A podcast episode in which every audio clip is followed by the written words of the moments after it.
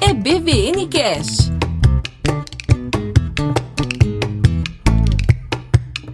Olá, discípulos! Me imagino que si escuchas esta meditación, dos de una, o eres apasionado por el español como yo, o eres discípulo de Jesús. Pero si tampoco tienes claro de quién eres discípulo, quizás escuchando estas meditaciones puedas aclararte. Yo estoy segura que aquel que busca a Dios lo encuentra y se convierte en discípulo, aunque la tarea de seguir a Jesús y amar a Dios sobre todas las cosas no es nada fácil. Quiero compartiros algunas historias emocionantes. Yo creo de verdad que no hay ningún libro del mundo mundial que pueda abarcar todo lo que en la Biblia podemos hallar. Hay aventura, pasión, desamor, injusticia, romance, venganza, pero sobre todo un Dios irresistible que siempre está dispuesto a enseñarnos y a darnos una y otra oportunidad para transformar nuestro carácter.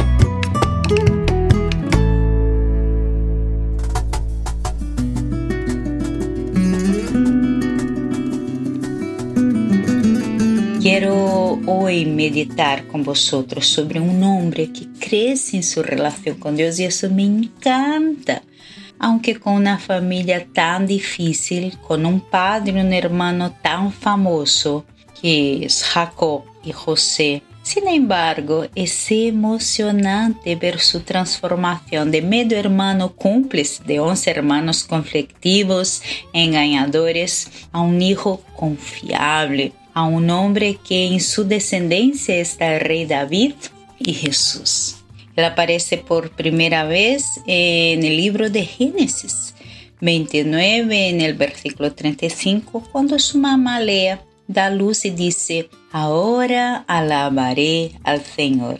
Se da como la razón etimológica para el nombre Judá, que se deriva del verbo hebreo alabar, y judío viene también de la misma raíz. Lo siento, pero a veces la filóloga saldrá. Y es el cuarto hijo de Jacob. Y en Génesis 37, 23 al 28, Judá es quien interviene ante sus hermanos para proteger la vida de José, al formular que fuese vendido a los ismaelitas y después reaparece en el capítulo 38, donde es protagonista. Dice el versículo 1 que se apartó de sus hermanos. Pero yo digo que un nuevo comienzo sin un nuevo corazón nos lleva a los mismos problemas. Y en el 38 entonces Judá deja atrás su familia de origen por un tiempo y comienza una nueva aventura. En esa aventura él se casa y tiene tres hijos, pero dos de sus hijos hacen mal delante de los ojos de Jehová y Dios les quita la vida. Judá intentó conformar a Tamar, su nuera, diciéndole que su hijo más joven, Selah, le daría un heredero cuando tuviera edad suficiente para asumir esta responsabilidad, pero no tenía verdaderas intenciones de cumplir su palabra. Temía que Selah muriera como habían muerto sus otros hijos, así que le envió a Tamar de regreso a la casa de su padre, con la esperanza de que, pasado un tiempo, todo el asunto quedara en el olvido. Tamar, obviamente, consideraba que Judá era responsable de, de prolongar su linaje. No podemos imaginar que una mujer se acueste con su suegro, pero el dolor y, la ira pueden motivar a las personas a hacer cosas extrañas. Por otra parte, podemos sin duda ¿no? entender que una persona atrape a otra por el medio del sexo. Y fue lo que pasó. Tamar atrapa a su suegro sin que él supiera que ella era su nuera. Y esto tenéis que leer, sí o sí. Pero resulta que el paralelo con David, el famoso descendiente real de Judá, es innegable. Ninguno de ellos esperaba que la aventura terminara en embarazo. Ambos reconocieron el pecado cuando lo vieron contrastado sobre el trasfondo de su falsa piedad. Lo que más me encanta del libro de Génesis es que habla fundamentalmente de los cambios de sus personajes. Abraham se convierte en Abraham, Jacob se convierte en Israel y el increíble José, su hermano, se convierte en el sabio estadista que perdona a sus hermanos. El reconocimiento de, de su propio pecado sobre los demás fue el comienzo de su transformación. Ahora que lo pienso, siempre es así. Si Génesis habla fundamentalmente de los cambios de sus personajes y si vimos que cada uno se convierte y cambia su carácter, ¿qué nos estamos convirtiendo?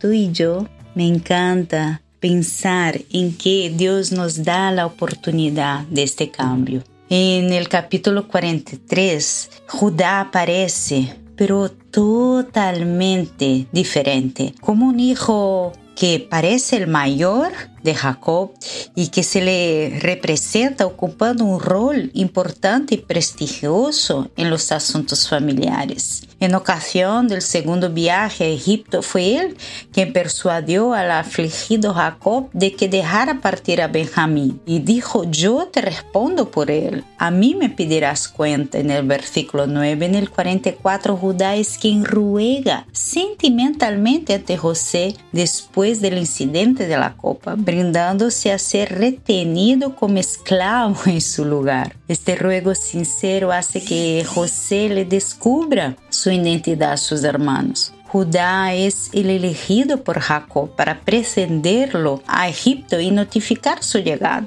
Y más tarde se destaca su prestigio en la famosa profecía manifestada por Jacob, su padre, en Génesis 49, 8, 12, que debes leerla. A Judá le nacieron cinco hijos, pero de Tamar tuvo a Fares y a Serach.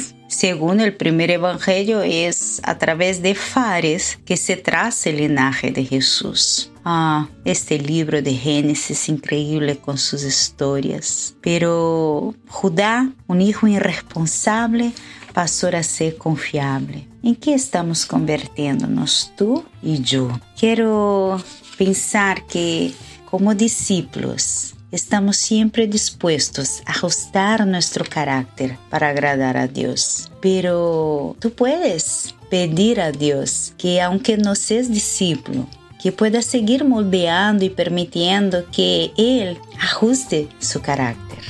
Un beso grande, que Dios nos bendiga.